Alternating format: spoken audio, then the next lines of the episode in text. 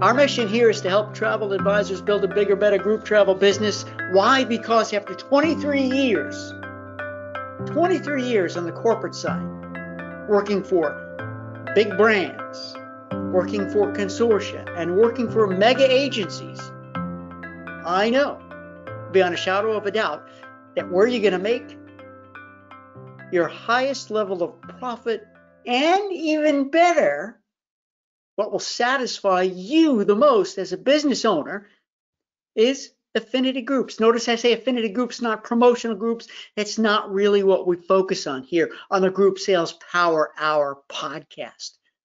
Affinity groups are the way to go. Now, here's what I've got in store for you today. Thank you for being here. We're going to start off with a poll because I want to know about how many groups you have pursued that have failed. I know, it's like, Stuart, you're always the optimist. Why do you want to know how many groups we've had that failed? Because it's part of it. I could have asked how many groups you pursued have succeeded, you know, based on a percentage basis. And here's the thing, if all of your groups that you ever pursued have succeeded, you don't need to be here on the Group Sales Power podcast. You could be doing the show. The bottom line is we're all going to have failures. How do we reduce the failures and increase the successes? It's like your batting average, how do you increase your batting average? So I'm going to release that poll momentarily, and then I'm going to take a deep dive into my signature group viability test. For those of you who are in group boot camp, know exactly what I'm referring to. It's one of the most important documents. It's a 10-step checklist to know before you go. Should I take this group or not? Will it be a success or not? And again, it fits in with the theme of how many groups have you pursued that have failed? Maybe I can help you reduce the failure. We've got listener letters. I've got a great question here from Jay, who's a boot camper. Really great question. And I've got a statement from Alicia from Carnival, a dear friend, that I'm going to share too. So let me just give you an official welcome to the Group Sales Power Hour podcast. If you're here as a boot camp member, thank you, welcome. So glad you're here. You know how it works. If you're here as an invited guest, this is a highly engaging, interactive coaching hour.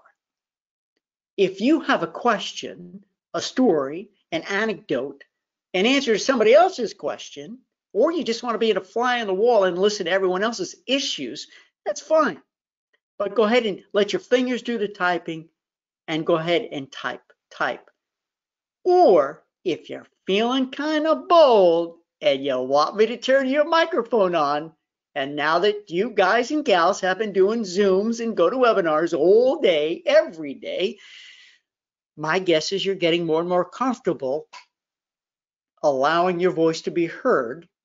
I would love it. I welcome it. How cool would that be? And it's good practice for you too. This is a judgment-free zone. As long as you tell me in advance, hey, Stuart, would you turn my mic on? I would be delighted to, and I'll give you a heads up so you know when I'm going to. Come in, say your piece, we'll have a quick conversation, and you're gone. I'll put you back on mute. It's not so bad.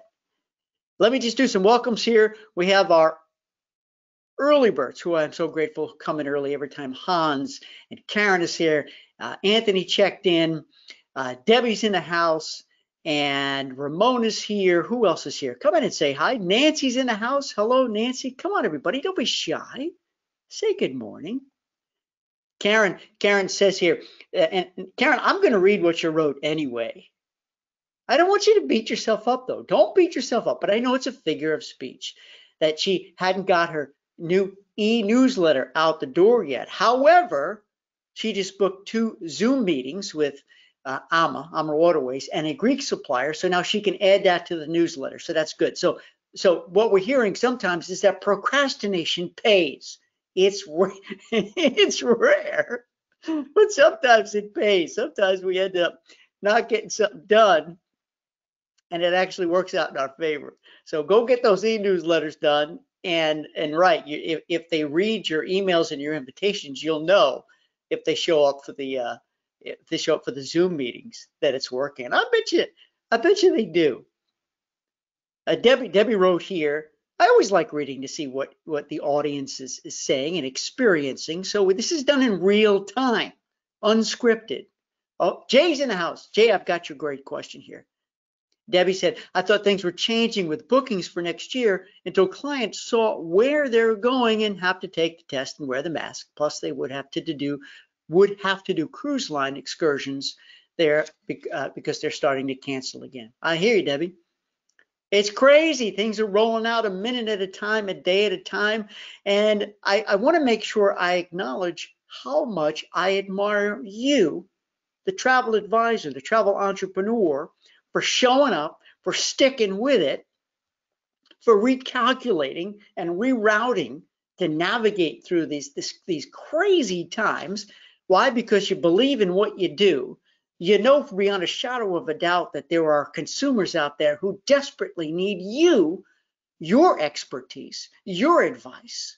They need to rely on your experience because they shouldn't be going it alone. They need you in their pocket. There you go. Beautiful said. Thank you so very much. Thank you. Thank you. Keisha's in the house. Hey, from Detroit. I am well. And thank you. You are welcome for the invite as a former boot camper. You are a boot camp alumni. And hey, listen, you're always welcome here. I love you. Thank you to all of you who are here right now. So let's get to it. Let me release that poll. So because the first time I did the poll, I forgot, like, it was like a half hour into it. I forgot to give you the results. So I don't want to forget this time. So here we go. The poll is in progress. So if you're listening to the podcast right now, by the way, I hope you have subscribed to my Power Hour podcast. It's on Apple and Stitcher and blah, blah, blah. And here's the question. What percentage of the groups you have pursued failed to materialize? Now, I won't know what your answer is. So don't be shy. Don't fake it, friends. Don't think that I'm going to know what your answer was. I won't. I will have no idea what your response is. So please be honest. What percentage of the groups you have pursued failed to materialize? You have three optional choices, three options. Number one could be around one quarter, around 25% of the groups I pursued never materialized. Option number two, around half, about 50% of the groups I pursued never materialized. Or option number three, around three quarters, around 75% of the groups I pursued never materialized. So please be honest, because that's what this is about. This is business. We all have failures.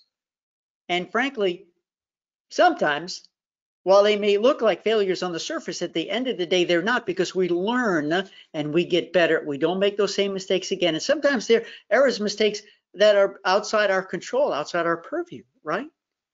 So understanding and knowing and getting smarter each time, which is why we're going to do the group viability test in just 60 seconds, is going to make us increase our success rate. So I'm going to close the poll. I'm going to share the results. Look back at your screen. I'm going to reveal the answers now. What percentage of the groups you have pursued failed to materialize? So, wow, look at this. Look at this. It's a tie.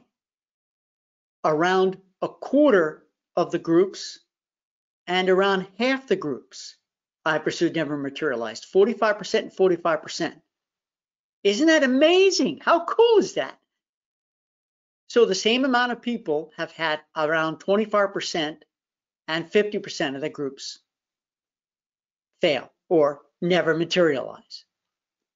And around 9% of you in the audience right now, 9% of you say that around three quarters or 75% of the groups you have pursued never materialized. I think that's fascinating. I think it's stunning. And I'm so grateful that you were open and honest with me.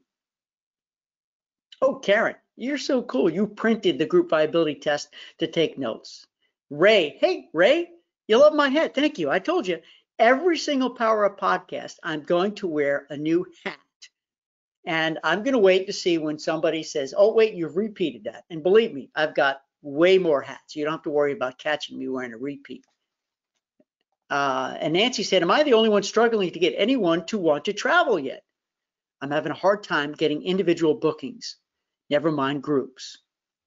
And I'm going to throw that question out there. I'm going to dive into the group viability test right now, but I want to leave that question hanging out there from Nancy. Am I the only one struggling to get anyone to want to travel yet? Having a hard time getting individual bookings, never mind groups. However, there was a comment from Karen. I want to share Karen D, who said, I'm getting at least one new booking a day now. This is encouraging. So Nancy, obviously everyone in the audience right now, we're listening to the podcast, you're all having different experiences. Everyone's having different experiences, and it could be because of your niche, maybe the product or the brands or the destinations you sell are not, it's just not happening right now. Or maybe what your niche is just happens to be a place, a destination, a product, a brand, or wherever that is more attractive right now, a comfort factor, right? The comfort factor. I don't know what it is, but Nancy, may that be inspiring to you that Karen's bringing in some business. Now, whether it's going to stick, whether it's not, we don't know, but at least the phones are ringing and people are making some commitments. And let me just read this from Hans here that shares, I think having to take cruise line excursions is a tough sale. Even my wife says she doesn't want to cruise if she has to do a ship excursion, can't get off the ship on her own.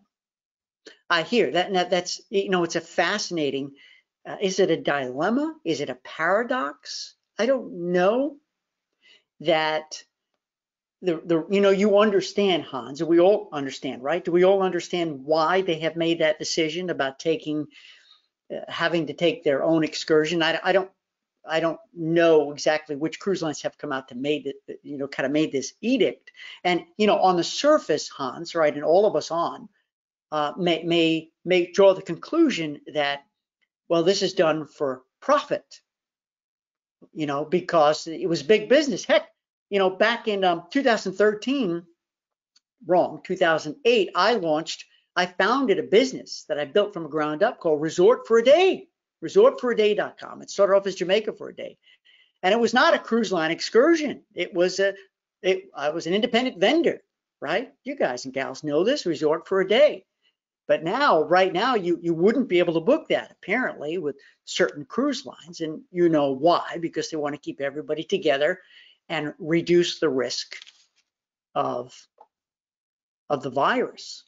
So this is a real dilemma. I hear you, Hans. I don't know where this is going to roll out, but I want to get to, I do have a statement from Alicia from Carnival too, but let me get to the group viability test. And friends, so I'm going to give you some training right now. I'm going to go through all 10 steps, no slides. So just listen up. And if you have any comments along the way, questions, anecdotes, stories, please do share, and remember, if you want your microphone turned on, let me know. But remember, we started off with the poll asking about how many, you know, what percentage of your groups that you've pursued have failed to materialize. And there were an equal number of you who said 25% and 50% and 9% of you said 75%. So friends, look. And by the way, if you, this is one of those documents that I give out liberally. So if you're not in boot camp, if you're tuning in right now, right here as my guest in the audience, or if you're listening to this podcast, send me an email, Stuart@stuartloydcone.com. Send me an email and I'll send you the PDF of this. Here we go.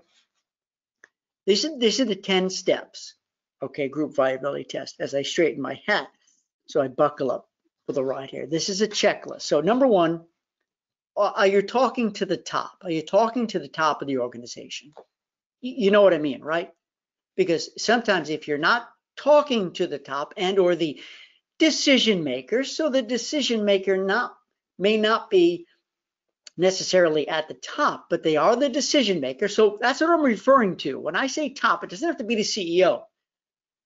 When I say top, friends, I'm referring to the top decision maker, the most important person relating to this endeavor. If not, if you're not talking to the key person, then information that you give and receive back, there's going to be a lag, because if that person is not there in the key seat, then they're only your liaison going back and forth to try to get you the answers. And you really can't qualify accurately, can you? Because you're going to ask this person or this group of people all these questions to help you qualify so you can come back and present the best concept, the best package, which we talked about on the last Power Hour package, I believe so. Was it that one or the one before? I don't remember, but we did. We covered it.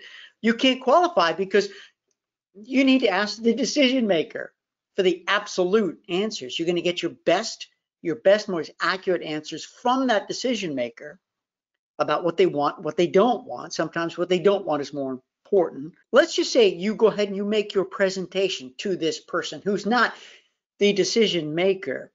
Guess what? Do you think they can possibly represent what you have presented as well, as beautifully, as magnificently, as detail-oriented as you would have if you were doing the presentation directly to the decision maker? There's no shot. That person who's not at the top is simply going to say, well, such and such from such and such travel, XYZ, is charging us $2,600, blah, blah, blah, and here's it. What do you know? They're going to start with the price, and they're not going to talk about the benefits, just the features. There's no way. So you need to request. So here's the fix. The fix is you got to request the big meeting.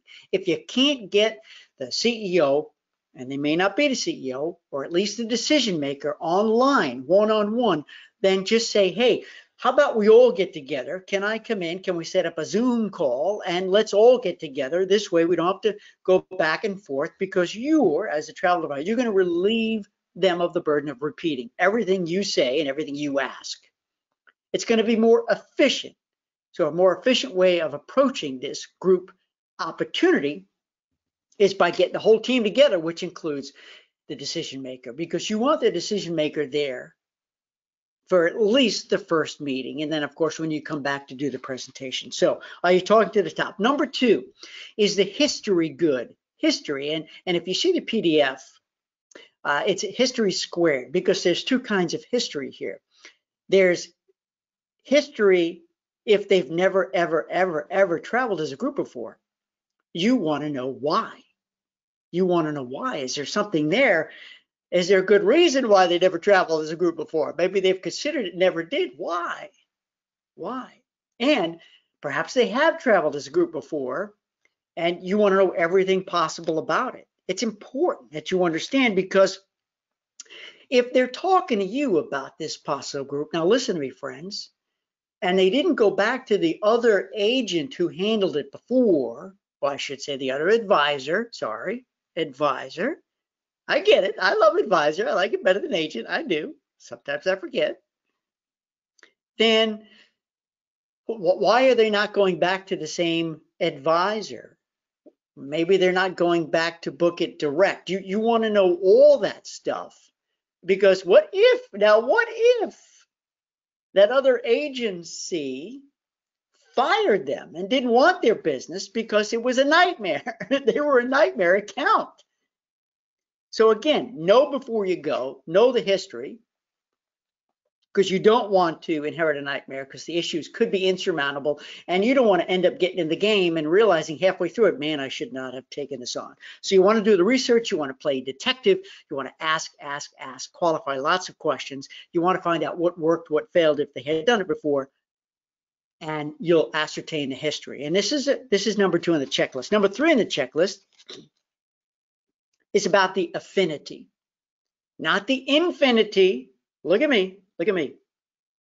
Infinity is either the car company brand, or meaning going on in perpetuity, on and on. And I'm talking affinity with an A, which means the magnet, the glue that binds people together. It has to be for a affinity group to work. The affinity has to be absolutely powerful. You are convincing people to travel together, all together, the same time, same place, pay the same price, do the same thing. So I'm telling you, it may not be when they normally go on a vacation or go on a trip. So it's a big ask. Because if the affinity, friends, is not strong enough, nobody will care, nobody will come, no matter what the price. And this is number 3 on the list. So the strength, I'm sorry, the fix here is to strengthen the magnet. Can you make it more appealing?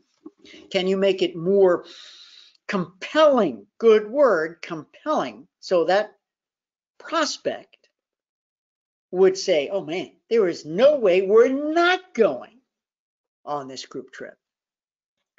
Can you add strategic partners? What if you add another strategic partner to really make it magnetic, compelling, and so irresistible? Or sponsors.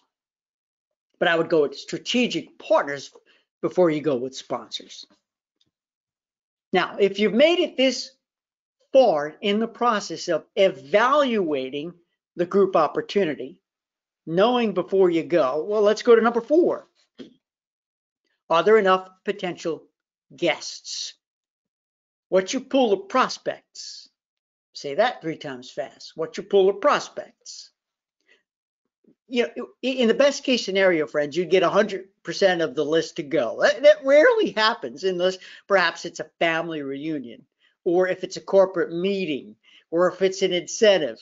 I get that. I know that you're probably thinking right now, but for most groups, most affinity groups, there's no assumption. It's not a gimme that everyone's going to go. And that's unreal expectation, that 100%. There's always going to be a percentage of people who don't want to go or simply can't go for whatever reason.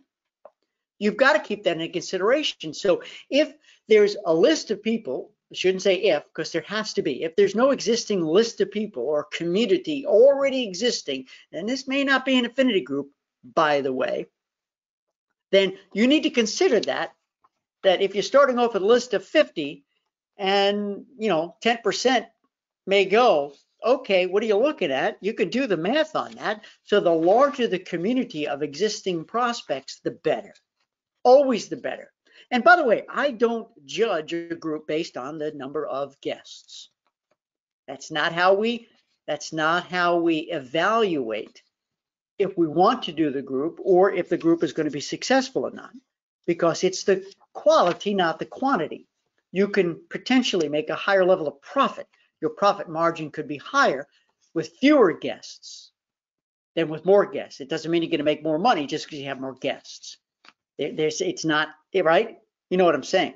In fact, the more guests, and if your profit, if you didn't do a package, if you didn't design it right, you could end up losing more money the more guests you have, or making less money.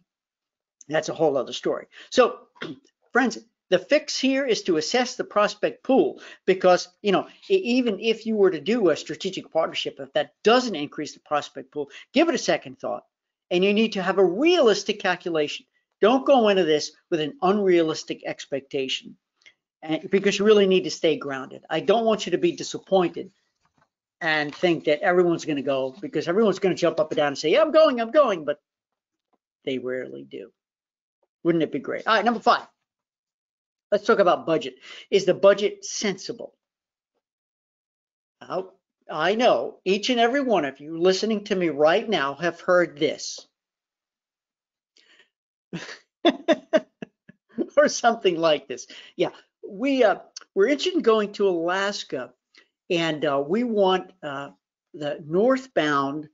We want all the staterooms, all of the veranda staterooms to be on the starboard side, and we want 3 dinners built in the specialty restaurant. The price point we're looking at is $9.99 a person, including at least 2 excursions. Are you laughing? Well, how many times has it happened to you? They come with an unrealistic budget. Now, look, everyone's going to come in and give you, not everyone, potentially a number that's just unachievable, and it's your job to say, look, if you're looking at good, better, best, that doesn't even, you're not even going to get good. They won't even get you good. And I don't do anything less than good. In fact, I always, for my clients, do best. Great is fine, but you know, good, better, best, or whatever. Look, we got to have realistic numbers here, because it's not. You need to be honest. So you need to understand that it's your responsibility, travel advisors, to be upfront and honest that that's not possible. Look, here's what I want you to say. I want to say, look at me. That's not possible. You can't do that. For that price, we could probably get you a round trip on the Staten Island ferry, and I get you a couple of free hot dogs, but that's about it. So you need to be upfront, be honest, give them a realistic budget with expectations. You can give them good, better, best options, and you may have to also tell them that we can't do this, but maybe we can do a shorter trip. Maybe we. You know, this is the budget. This is what you can afford and what I'd be comfortable packaging for you. Otherwise, what you want is not right. All right, number 6 of the group viability test. Can you, I'm talking to you, the advisor, can you handle the demands? Friends, have you ever signed up for something and it keeps you awake at night saying, man, what have I done? Uh-oh, I'm in over my head. Look, I'm here to protect you and save you, because sometimes you need to make the hard decision up front and say, man, you know what? This is too big. I can't handle this.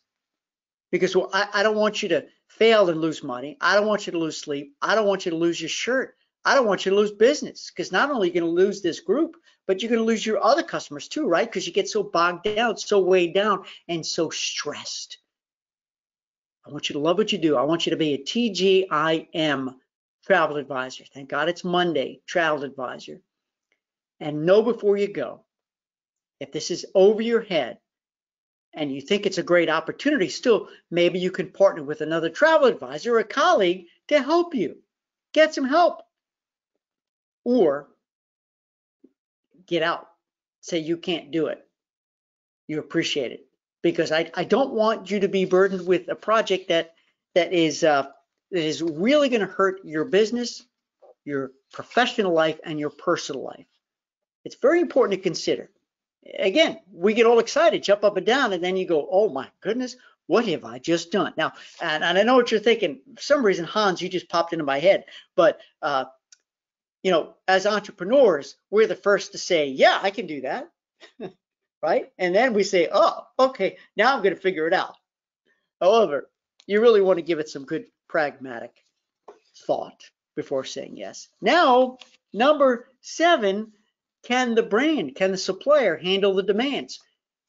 Have you ever had a group that had complex needs, a series of meetings, specialty breakout sessions, an agenda that is comprehensive and complex? Have you ever had a group that has a lot of moving parts and you're thinking, oh no, I don't know if this cruise line, I'm not really sure if this hotel can hack it? Well, if you've got that gut feeling, if you're like me and if you have intuition, if you listen to your intuition, then maybe you should pass or find a brand that can support it. Now, sometimes a group will approach you and they're loyal to a particular brand, to a particular ship, to a particular property, a particular destination, and that's fine. But it's your responsibility to say, listen, I don't think that's the right ship for your needs. I don't think this hotel is going to deliver what you need because of the complexity of this group. And let me tell you something, if you say yes and you pursue this, Man, it's going to get awfully stressful, because if you think it's going to go wrong, if it can go wrong, go ahead, say it. It probably will, especially if you're not there to escort the group. And so the fix really would be, you got to be upfront and honest. And if you do have the ability to change, to pick a brand that's going to be able to deliver to the needs, do it. Or have a conversation with the brand, right? You have a relationship with the BDM, with that brand. Talk to them. Don't make any assumptions. Say, listen, I've got this potential group for you, and I'm not really sure it's a good fit. It's a good fit. So the fit is so important. Number eight. Can the target market or prospects be targeted or reached easily? Remember, I said before, if there is no existing community, if there is no existing list of prospects, then maybe this is not an affinity group, because an affinity group is not when you put an ad in the newspaper. An affinity group is not when you run an ad on Google or on Facebook. You don't need to do that. A group means there's an affinity. There's something very specific. It's not a promotional group. So there should be a specific place to go where you can reach all these prospects. There's a list. And if you can't get there easily, there's a problem. It may not be a true affinity. And if you do have to spend money on various forms of advertising, you've got to consider the acquisition cost. Can you tell me what acquisition cost is? I bet you can. How much it costs you per person, per head, based on advertising, to get them in the door, to make the sale. Friends, I don't want you to spend, listen to me, I don't want you to spend $1 on advertising or marketing.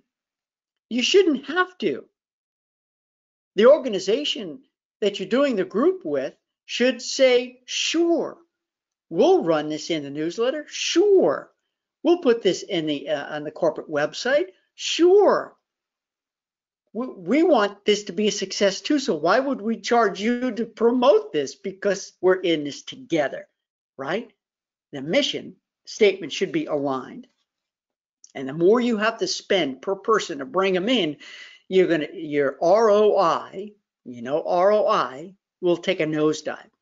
So make sure you can identify where the prospects hang out. Make sure you can reach them. You have permission to reach them, whether it's a Facebook group that you will be given access to, and people will know why you're there, why you're talking to them. And again, what if you did find a strategic partner or two that will expand the group of prospects and expand your opportunity to talk to them? So remember, you need to be able to reach them efficiently and effectively. All right, moving on, number 9. Got 2 more left for you. What is the total value proposition? Now, this is big picture now. What is the total value proposition of the group? Now, friends, we know that there are some affinity groups that are one-hit wonders, which means that that group probably, or maybe you already know in advance, is never going to travel again. Let me give you an example. Maybe it's a 50th, I'm just making this up, a 50th wedding anniversary celebration. So it's a big family and friends celebration group. Well, it's unlikely for their 60th wedding anniversary, they're going to have another 50th wedding anniversary. So, no, I'm kidding. They might, who knows? They might have another big celebration, but it's unlikely. They may do another big extravagant celebration. Maybe they will, probably they won't. So consider that if you're going to go all in, what are there any opportunities for scalability here? Can you pick up any individual business? Can you pick up any groups within the groups? There's an expression you probably heard: is the juice worth the squeeze? So make sure before you say yes that even if it's a one-time, one-hit wonder, all the effort you're putting in, all the marketing, all the branding, that it is still worth it, even if you're only going to have profit just one time. I would hope that these people can be added to your list, can potentially be future comeback clients, right, to do other groups. So, but look at the whole picture. That's important to know the total value proposition. And finally, number 10, if you've made it this far, you're doing okay. But if you could checklist number 10, you're going to be in good shape. But here's where so many groups go wrong. How will the group leader perform?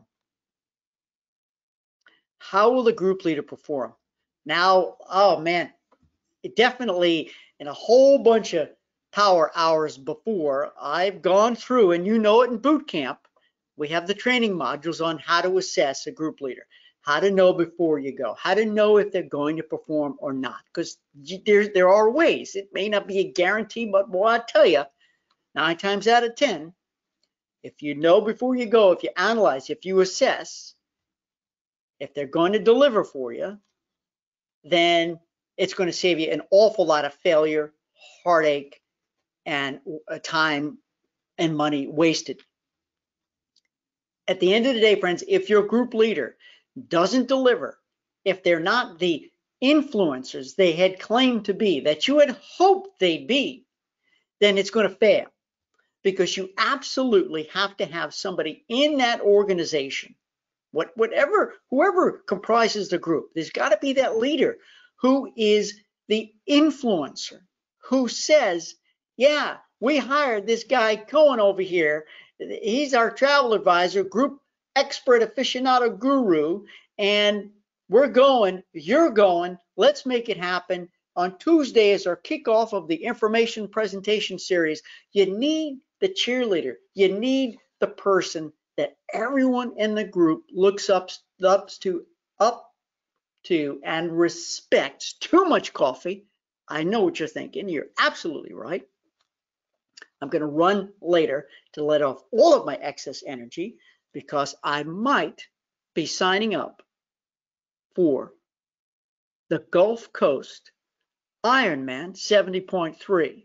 I was supposed to have done the Ironman 70.3 Memphis on October 3, which was last weekend. It didn't happen. It got postponed till October 2021. So I'm doing it then. Might do Gulf Coast in May. What do you think? Huh? Look at me. Oh, oh, kid, of course, sorry. You're lucky that's only the first time it's happened. So friends, you really need to assess the group leader. You need to know before you go, is this person committed? Are they going? Will they deliver?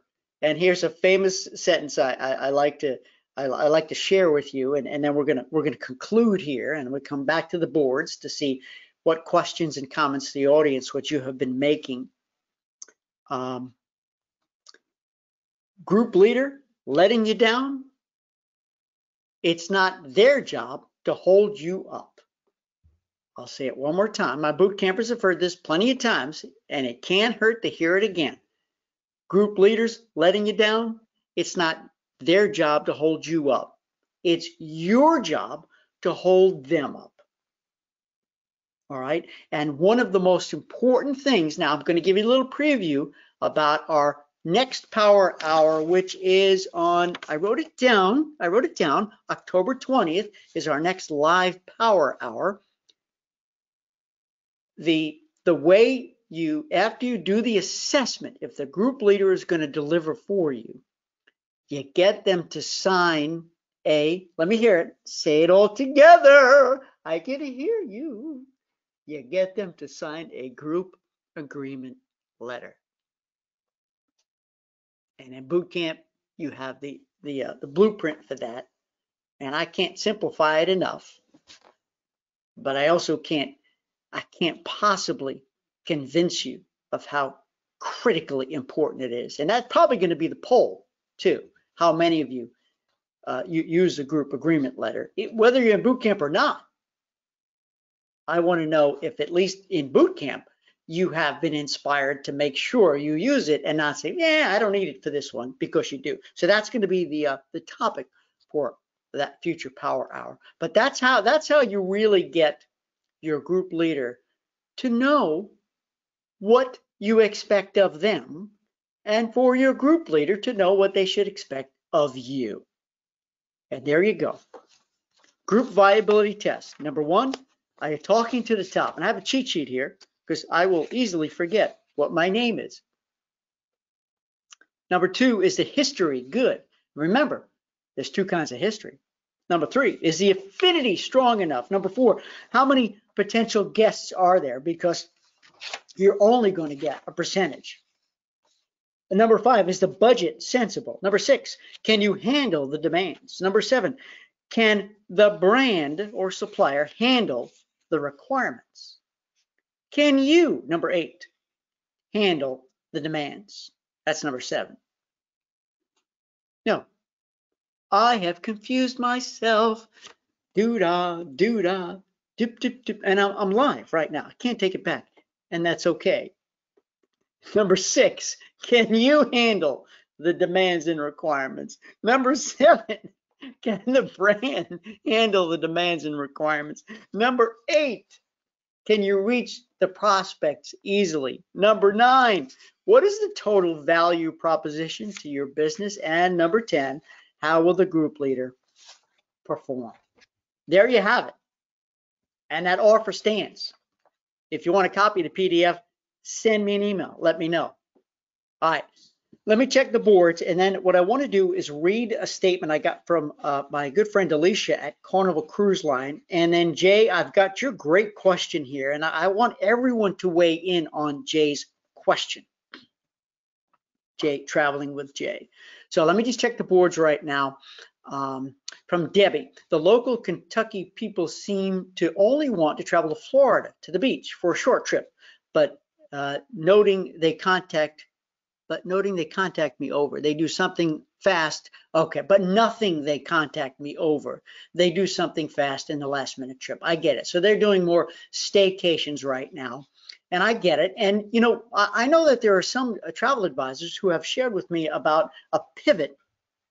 They've done a pivot towards filling the gap with more domestic business, local business, like some local resorts or wineries or short trips. I know we have a boot camper, Nancy. She does a lot of motor coach tours too. That's certainly a pivot from what you may already be doing, but realize that there could be a marketplace for that if you're willing to pivot that way. Some of you may have no desire to do more localized stuff, but then again, you know, from based on where you live or where your client base is, what if you did a 600-mile radius? I know here in Memphis, our Memphis tourism group, they did a very calculated, brilliant promotion, and they dropped a pin right here in Memphis, and they plotted on the map 600-mile radius. They figured the majority of people who drive here from within a 600-mile radius, and some fly, of course, and so they're targeting those people. So you could do the same kind of a pivot, but I appreciate you sharing that, Debbie. I get it. Karen says, I have failed at some of the groups I pursued. I thought because I didn't start early enough. While that's true, I think the real reason is while my idea was brilliant, for example, culinary trip with a great chef, maybe I didn't get enough of a commitment from the potential group leader. In the last attempt, I didn't check to see the numbers of an email list he had. It was very limited. So I had to spend too much money on marketing to make it happen. Friends, are you listening to Karen D? There you go. Karen, I hear you. I feel your pain. And now, next time, you'll know before you go with the group viability test that there were a couple of things that were the flags, the red flags. Debbie said, and we're going back to the excursion conversation now. If anyone that will go on an excursion at the port would have to be tested, and they would need to stay there for the results. Cruise lines do not have the time to wait so long on the cruise line, and at least on the cruise line excursions, they know they've been tested and safe. I hear you. I hear you, Debbie. Loud and clear. It is an interesting new development. Karen D said, remember to explain what a package includes for the newbies. Yes, so when I reference package, my friends, I want to make sure you understand that, oh, by the way, this was, if you subscribe to my podcasts, by the way, I do, you'll see every other one is this one, the Group Sales Power Hour. It's exactly 1 hour in length. I also do in between little short ones, little shorties. I call them group juice, 5 minutes, 4 minutes, 6 minutes, whatever. But they're just me talking about an idea, a concept. And I do know that the last one was maybe 5 minutes. And the title was How to Get Less Groups and Make Less Money. How to get less groups and get less money. And the concept was that if you sell the bare bones, stripped down, off the shelf product and not the package, you will get less groups and make less money. So the package means that you're making it, thank you, Karen, for sharing this, more inclusive, friends. You're making it more inclusive. Yes, your price point will be higher than everybody else. Why? Because you're giving, you're building in, you're baking in more than anything else. And what gets built in? Well, we could talk about that for hours. We don't have time on this podcast. Join Bootcamp, learn more, or keep tuning in and we'll talk about it. You want to build in all the things that you know they'd want to do. They wouldn't want to miss out on. They're going to buy anyway, and they should do in advance. And I know there's new dilemmas and challenges with how cruising may be relaunched with the excursions. Thank you, Hans, for bringing that up. We need to pivot. We need to accept what is and work within those bounds and see what we still can do by building in what we can build in. Right? Cool. Thank you. Hey, Trinita's in the house. Hi, Trinita. Oh, by the way, Trinita, I don't know if you were here before when I mentioned, by the way, everybody, excuse us, I'm doing a mastermind with the great Mike Marshev, and we've had to postpone it 2 times. So we're looking at a new date of March 2021. We're waiting for the dates to be approved from Moon Palace, Jamaica, and we, because of the date changes, we've lost a couple of mastermind members who may be able to re-up for the new March dates. I don't know, but if you're listening, if you have interest, let me know. Reach out to me. Separate conversation. I'm glad you're here. Happy fall to you, Trinita. Kesa said, oh, okay. I'm going to get your question in just a second. Hold on, and then Debbie, you have a comment here too. I want to read this from Alicia, and then we're going to go into Jay's question because I need everybody to chime in, and then we're coming back to you. All right, so this is from Alicia. I want to read this to you because I've been reaching out to my friends on all sides of the aisle. They could be cruise line, they could be hotel, it could be tour company. So to get comments, it could be river cruise, to share with you any group trends or anything, any wisdom that they give to me that I can give to you. This one is from Alicia. She's a senior director of sales, key accounts at Carnival. She said she doesn't see any specific trends per se, but we'll tell you that those with affinity groups, even in challenging times, are more likely to stick. Here's some info you can feel free to share, and thanks much for reaching out. Here's what she said. Group business continues to be crucial to the success of travel advisors and Carnival. Based on loading for future sailings. It's called base loading. Let me explain what that means. I've worked on the cruise line side too, so I understand this. Base loading, B-A-S-E, base loading. In other words, because groups typically tend to book farther out and reserve that space and book farther out. This way, the cruise lines love it because there's already a load on the books. There's already a percentage of staterooms that there's always fall through, right? There's always attrition because some people block the group and then it fails and the space goes back. However, around 33%, by the way, of group space that's booked actually materializes. There you go. You just learned something, perhaps learned something new today. But clearly the cruise lines depend on that base load of group guests. So they love your business, they love groups. So it helps them to manage pricing and it helps you to earn more commission. No doubt, affinity groups significantly outperform promotional groups. I'm gonna read that one more time. This is very important for you to hear from my friend Alicia. She goes, affinity groups significantly outperform open promotional groups. Remember at the beginning of the podcast, I told you that our focus here is not on promotional or spec groups, it's on affinity groups can make significantly more commission. When you have like-minded people traveling together, you have a much higher chance of success. So there you go. And she also says that you can, and you all know this, but you can visit GoCCL.com to learn more about groups because they have a lot of group training available too. So Alicia, I appreciate that. All right, from Jay. Oh my goodness, I didn't realize we have 10 minutes left. Jay said, listen, everybody, I want to get your feedback. For groups that are customized and escorted by the agent, by the advisor, how do you decline a prospect that may not be a fit for this particular tour? You understand what I'm saying?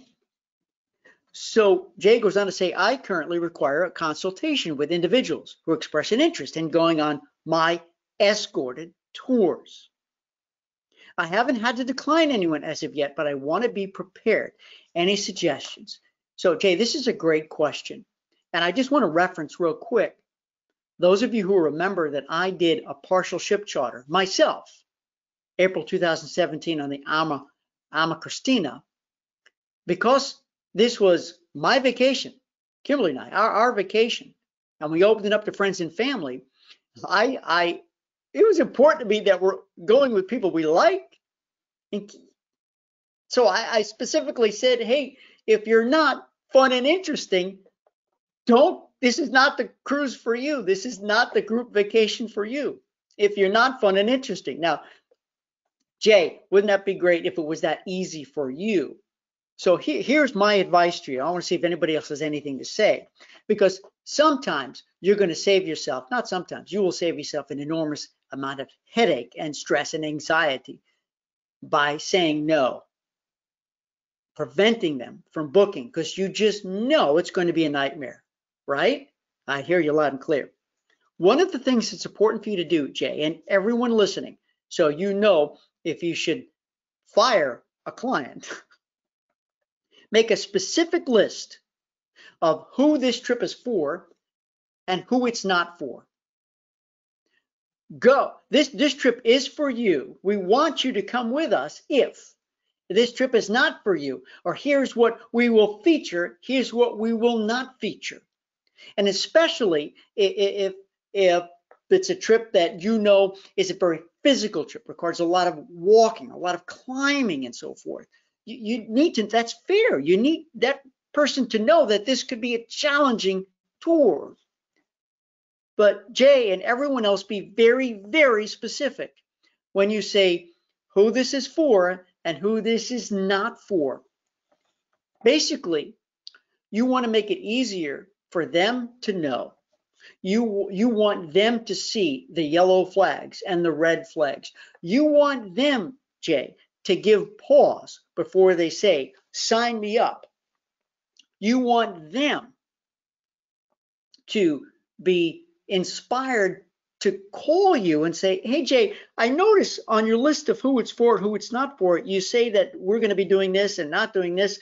Well, you know, I'm allergic to this, or I don't really enjoy this, blah, blah, blah. What do you think? And there's your chance, right? There's your chance. So you want to start a conversation, get them thinking, be upfront and honest. So maybe they won't even call you because they say, nope, sweetheart, this trip is not for us, versus having you to come and say, hey, you know, calling them out of the blue perhaps and saying, I don't think this is for you.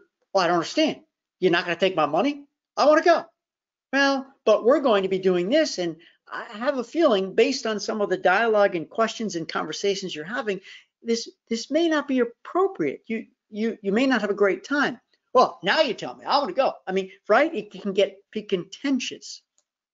So I would, A, set yourself up for success. So you're being upfront and honest, exactly, just like before you sign up for a webinar.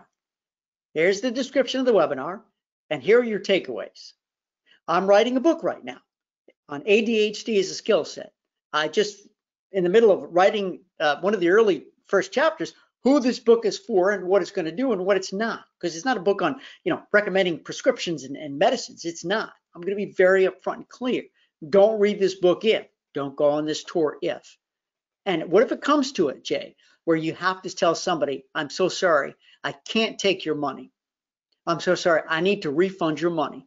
You need to prepare to have an open, honest, and a loving conversation, because, Jay, you don't want this to come off as a judgment.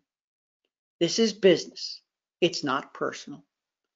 I need to share with you, Mr. and Mrs. Jones, why I'm uncomfortable taking your money. And the last thing in the world I want to do is have to give you your money back for something that you're looking forward to. And I have a list of concerns that I think you're going to find very uncomfortable on this tour.